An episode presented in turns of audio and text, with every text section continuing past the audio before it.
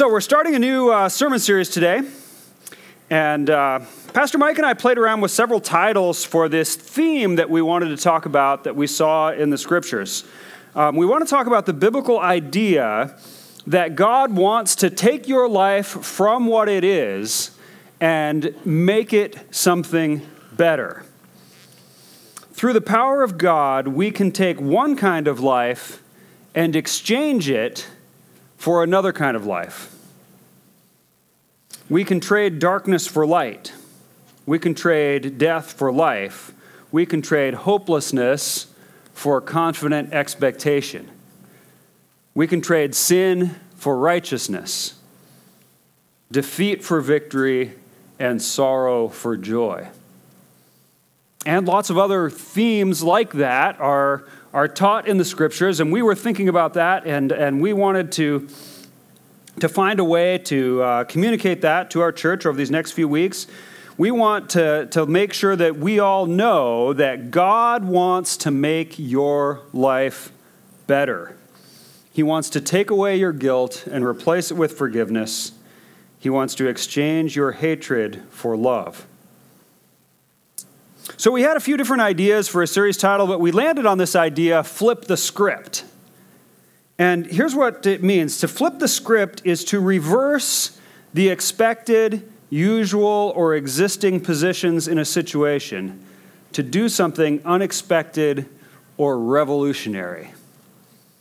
That is, your story is, is headed in a certain direction, there's a certain outcome that is uh, coming, and then you flip the script, you change the story so that a different outcome results. God wants to flip the script on your life. He wants to do something unexpected and revolutionary in you. God wants your life to be exceptional. God does not want you to be normal. His plan for your life is to reverse the expected trajectory and to put you on a new course that leads you to the abundant life. Jesus said, I have come that they may have life and have it to the full. That's the NIV translation. The ESV uses the, the more uh, uh, traditional wording here where it says, I came that they may have life and have it abundantly. That abundant life, or having life to the full, that is what God wants for your life. We are not made to just get by from day to day and make it to the end of the week, collect our paycheck, pay our bills, and do it all again the next week. That is not the abundant life that Jesus came to give us. God wants your life to be extraordinary, abundant, and full. And as we go on in this series of sermons, Pastor Mike and I will be showing you from various parts of the Bible how it is that God wants to make your life to be different from the normal, expected life. So today we're starting out the series by looking at uh, the Apostle Paul's letter to the church at Ephesus. Ephesus was one of the major cities of the day back in uh, the time when this was written. It's uh, on the west coast of what is now Turkey. And, uh, and this letter was written by the apostle to the church that he had started there. And, uh, and we're going to be looking at chapter 2 of Ephesians today. Um, I'm going to, we're going to look at most of the whole chapter here. Uh, I'm going to go quickly through the first half of the chapter, and then we'll spend a little more time in the second half. Here's what it says in Ephesians chapter 2, verse 1. It says, As for you, you were dead in your transgressions and sins in which you used to live when you followed the ways of this world and the ruler of the kingdom of the air, the Spirit who is now at work in those who are disobedient. All of us also lived among them at one time, gratifying the cravings of our flesh and following its desires and thoughts. Like the rest, we were by nature deserving of wrath. Well, that's a nice, cheery way to, to start off, isn't it? The Bible says that we all start off on our spiritual journey physically alive, but spiritually dead in our sins, living to gratify our sinful desires and deserving of wrath. Now, for some of us, this part of the biblical teaching is easier to accept than it is for others. For some people, they, uh, their sins are and failures are very obvious to them. But for some of us, we feel like, you know, we're actually pretty good people. Uh, especially uh, when we compare ourselves to some other people that we know. Are, are, are we really that bad? We try to be nice, we try to be kind and polite and helpful. Are we really deserving of wrath? Not really. Uh, we tend to think that if wrath comes on us, actually that's unfair. It isn't what we deserve. And for people who feel that way, or to, you know, a lot of us who are Christians, we don't want to admit that we feel that way, but deep down we kind of do. But for those of us who feel that way, it's good for us to read sections of the Bible like Matthew chapter 5. Matthew chapter 5 is a section from Jesus' famous Sermon on the Mount. And in that sermon, he, uh, he says things like this He says, You have heard that it was said to the people long ago, You shall not murder and anyone who murders will be subject to judgment. But I tell you that anyone who is angry with a brother or sister will be subject to judgment. And then a few verses later, he says, You have heard that it was said, You shall not commit adultery. But I tell you that anyone who looks at a woman lustfully has already committed adultery with her in his heart. You've heard that it was said, Eye for eye and tooth for tooth. But I tell you, do not resist an evil person. If anyone slaps you on the right cheek, turn to them the other cheek also. And if anyone wants to sue you and take your shirt, hand over your coat as well. If anyone forces you to go one mile, go with them two miles. And you see, when we, when we take a look at God's standard of righteousness and holiness, and what he considers to be justice and righteousness. And then we take a good look at ourselves. We see that it is true that we are people who are sinful and deserving of God's wrath. And even though that's not a very nice thought, it is important that we understand this. Because what God offers us is not a transformation from a pretty good life to an even better life. It's not as if uh, without God, uh, we're, we're, we would still be all right. It's just that God wants to, to amp it up just a couple of notches. That's not our situation. Without God, there might still be some nice things in our lives, but it is all based on a corrupt foundation. Without Jesus, we are dead in our sins and deserving of the wrath of God that is coming. So we need to accept the bad news here. Things are not good for us in our sins. But luckily, verses 4 and 5 follow verses 1 to 3. Here's what it says there it says, But because of his great love for us, God, who is rich in mercy, made us alive with Christ even when we were dead in our transgressions. It is by grace you have been saved.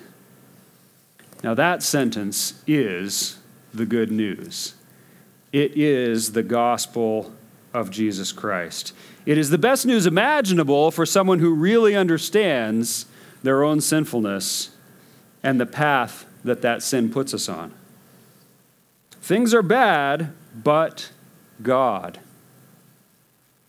We are deserving of wrath, but God, because of his great love for us. God's mercy and grace have made us alive even when we were dead. And that's another one of the big exchanges where God flips the script. He takes us from death to life. But we're actually not going to focus on that one this morning. We're going to save that one for another day. We'll have a, a message focused on that whole change from death to life. Uh, from now, uh, we need to keep moving on in, in uh, Ephesians chapter 2. In this chapter, Paul talks about being brought from uh, bringing spiritual life to those who are spiritually dead. But then in the second half of the chapter, there's another way that God wants to flip the script in your life. And that discussion starts in verse 11, where he says, Therefore, remember that formerly you who are Gentiles by birth and called uncircumcised by those who call themselves the circumcision, which is done in the body by human hands, remember that at that time you were separated from Christ, excluded from citizenship in Israel, and foreigners to the covenant of promise, without hope and without God in the world. Now, first, let me emphasize that the Bible calls us to remember where we came from. That's what it says there, right? Therefore, remember that formerly you were in this situation. We don't want to dwell too much on the past uh, and our failures and our sins. That's not healthy for us to, to be too focused on that, but it's also not healthy for us to forget it. We need to remember our past failures and our sins and remember what God has brought us out from. God created humanity perfect and sinless.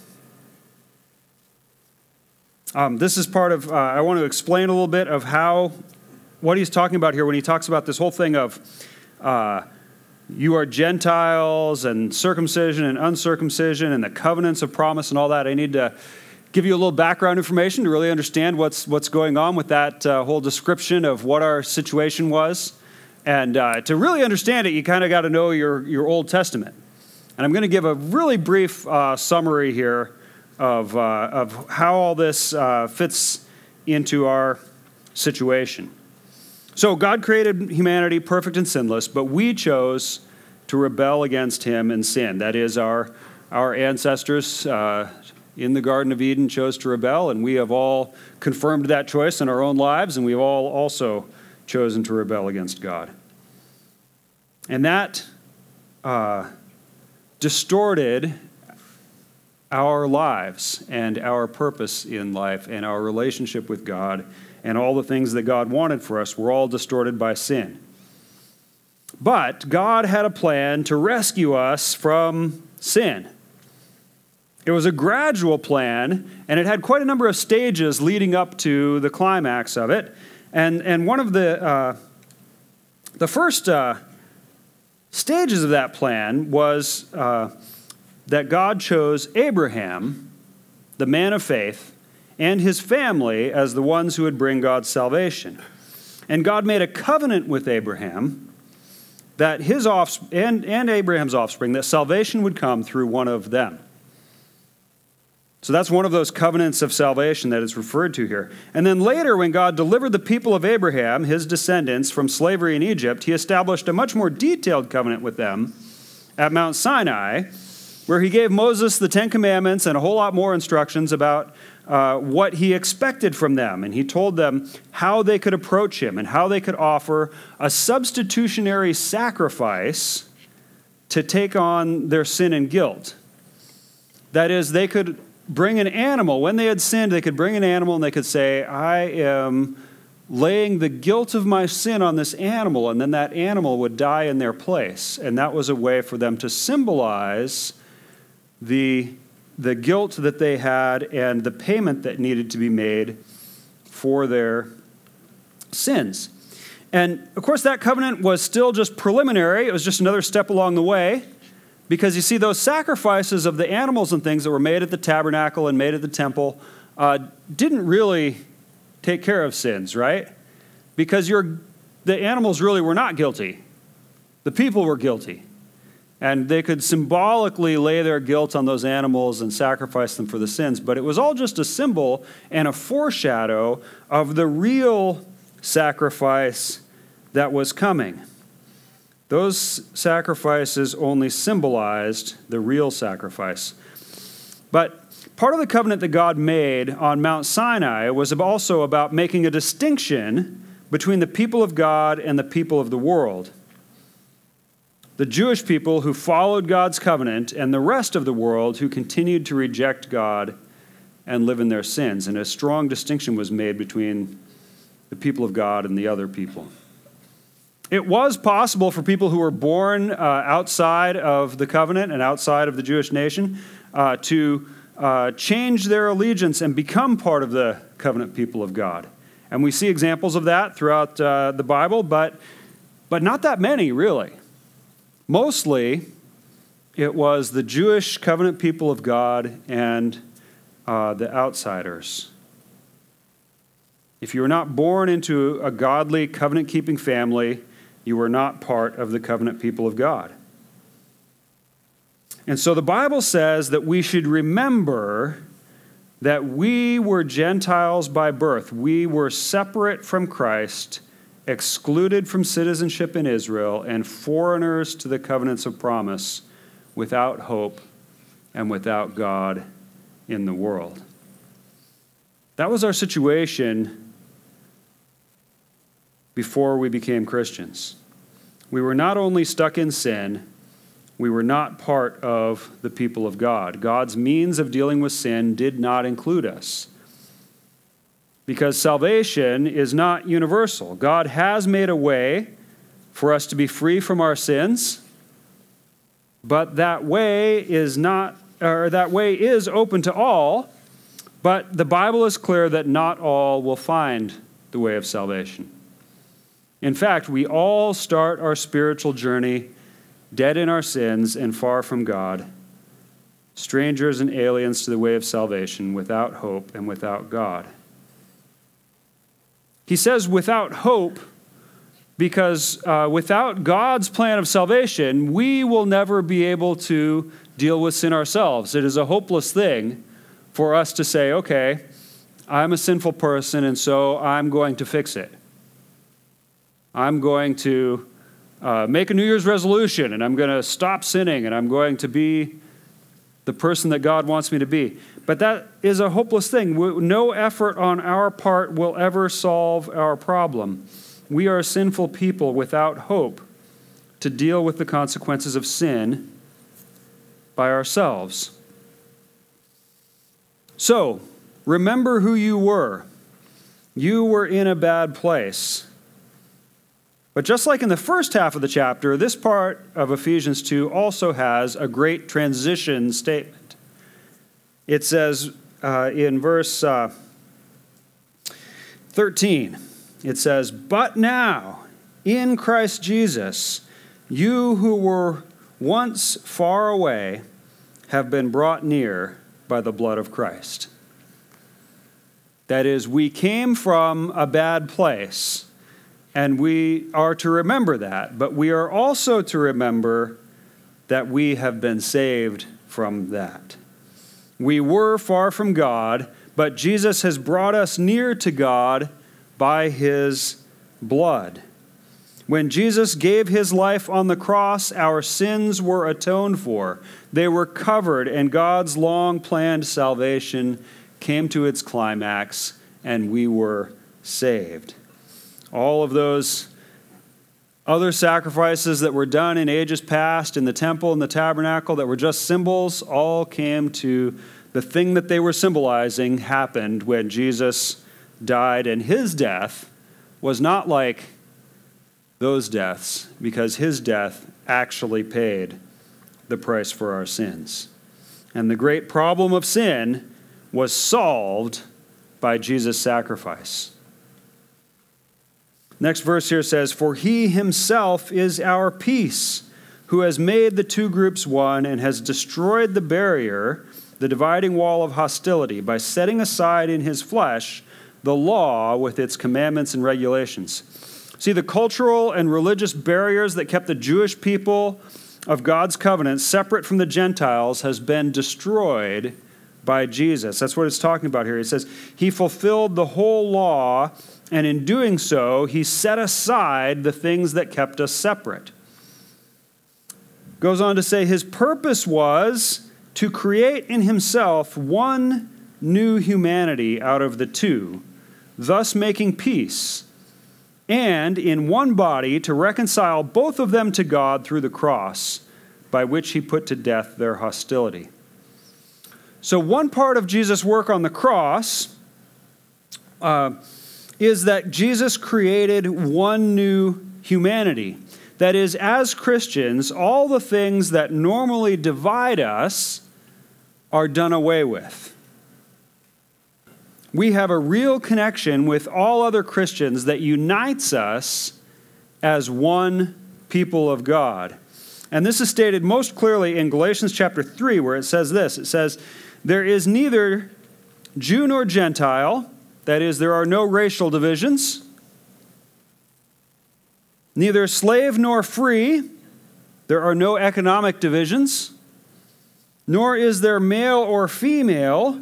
There are no gender divisions. For you are all one in Christ Jesus. If you belong to Christ, then you are Abraham's seed and heirs according to the promise. Now, racial differences and economic differences and gender differences all still exist, but we are not divided by those things. We are all one as Christians. We are the people of God. And we stand as equals before God and to one another as members of the community of God's people. Back to Ephesians, uh, still on the same topic here in Ephesians 2. It says, He came and preached peace to you who were far away, and peace to those who were near. For through him we both have access to the Father by one Spirit. So, wherever you were in your spiritual journey when you became a Christian, whether you were near or far from God, because some of us are pretty sinful and pretty out there and want nothing to do with God, and there are some of us who uh, really, we're religious people. We, uh, we, we try to follow God and things, but still there's a point where we come to understand and accept the gospel. But whether you were uh, closer to God or farther away from God, the gospel applies to us all, and we all have access to the same salvation through Jesus so that we can approach God, the Father of us all. Next verse says, Consequently, you are no longer foreigners and strangers, but fellow citizens with God's people and also members of his household. The world is still divided in the same way as it was in the days when these things were written. We have conflict between men and women. And this has been uh, very much brought to the public attention very recently with the whole Me Too movement that has shown the conflict between men and women, been in the news a lot this last year. We also have racial conflict. Go back just a little ways, and we had the Black Lives Matter movement, which is not in the news as much now, but uh, showed the racial conflict in our society. We have economic conflict.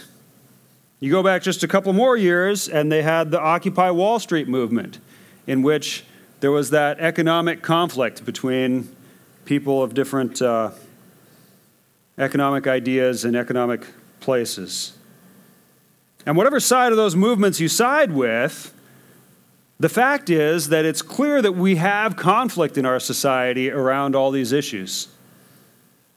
And when we uh, widen our look beyond our own borders, those were all examples just here in America. But when we widen it to the rest of the world, we see that the same kinds of conflict are occurring all over the world and even in greater uh, extents and, uh, and amounts all over the planet. Humanity is divided and in conflict with one another. It's one of the results of our sinfulness. But as Christians, those things that used to divide us do not divide us. We still have differences, but we do not have division. God has brought us together as one new humanity and reconciled us all to himself together.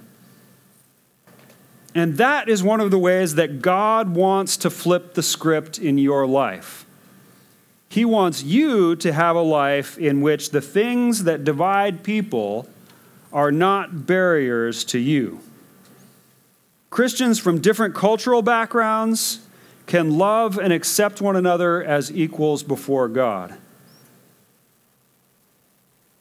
Christian women and men can treat each other as equals with love and acceptance instead of lust and rivalry. We can treat people of different economic levels as our equals, not as people to be belittled and ignored or envied and blamed. We are all members of the household of God, and we are brothers and sisters in Christ. It's in his instructions to a young pastor that the apostle lays out the family relationship that we have as Christians. He's telling uh, Timothy how to treat the other people in his church. And he says, Exhort an older man as if he were your father. Treat younger men as brothers, older women as mothers, and younger women as sisters with absolute purity. That is flipping the script. Instead of being divided in the way that humanity is divided all around the world, as Christians, we are to be united in one family, one covenant people of God. Ephesians 2 finishes with a description of how God wants to use us as a united people of God.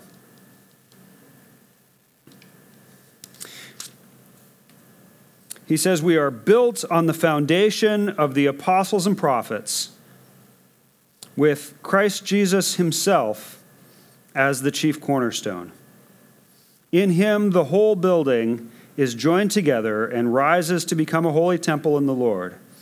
And in him you too are being built together to become a dwelling in which God lives by his Spirit. The foundation of the people of God is the apostles and prophets. That is, it is the sacred writings of the apostles and prophets that we have here in our scriptures. That is our foundation of the church. And Jesus is, of course, the cornerstone, the key to the whole structure. And it is in Jesus that we are all united and we together become the holy temple of God. What does that mean? It means God dwells in his church. He doesn't dwell in a church building. That's one of the nice things about meeting in a school like this. We don't get confused that this is where God dwells. This is a cafeteria, right? Um, God dwells in his church meaning he dwells in us, his people. Together we are God's presence in the world. God dwells in a spiritual temple that is made up of all the true believers in Jesus who have put their faith in him throughout the world. We together are the presence of God in our world today. God does not dwell in a physical temple, but a spiritual one, and we as Christians are being built into that temple today. See, we are not simply highly evolved animals trying to f- survive and find some enjoyment in our lives. Our calling is great. We together are the presence of God on earth. We bring God's love, His mercy, His joy, and His message of salvation to the rest of the world. That is what it means to say that we are the temple of God. God does not want you to live an ordinary life. He wants to take you from your sins and bring you into His salvation. He wants you to be united with your fellow Christians into a great community that brings the presence of God to a needy world. Remember where you came from and lean in to the new script that God is writing for your life. Let's pray. Our Heavenly Father, we thank you so much for taking us from where we were and bringing us into the new community of your salvation. I pray that you would help us to live out the unity that we have as we seek to be the temple of God and be your presence here. I pray this in the name of your Son, Jesus. Amen.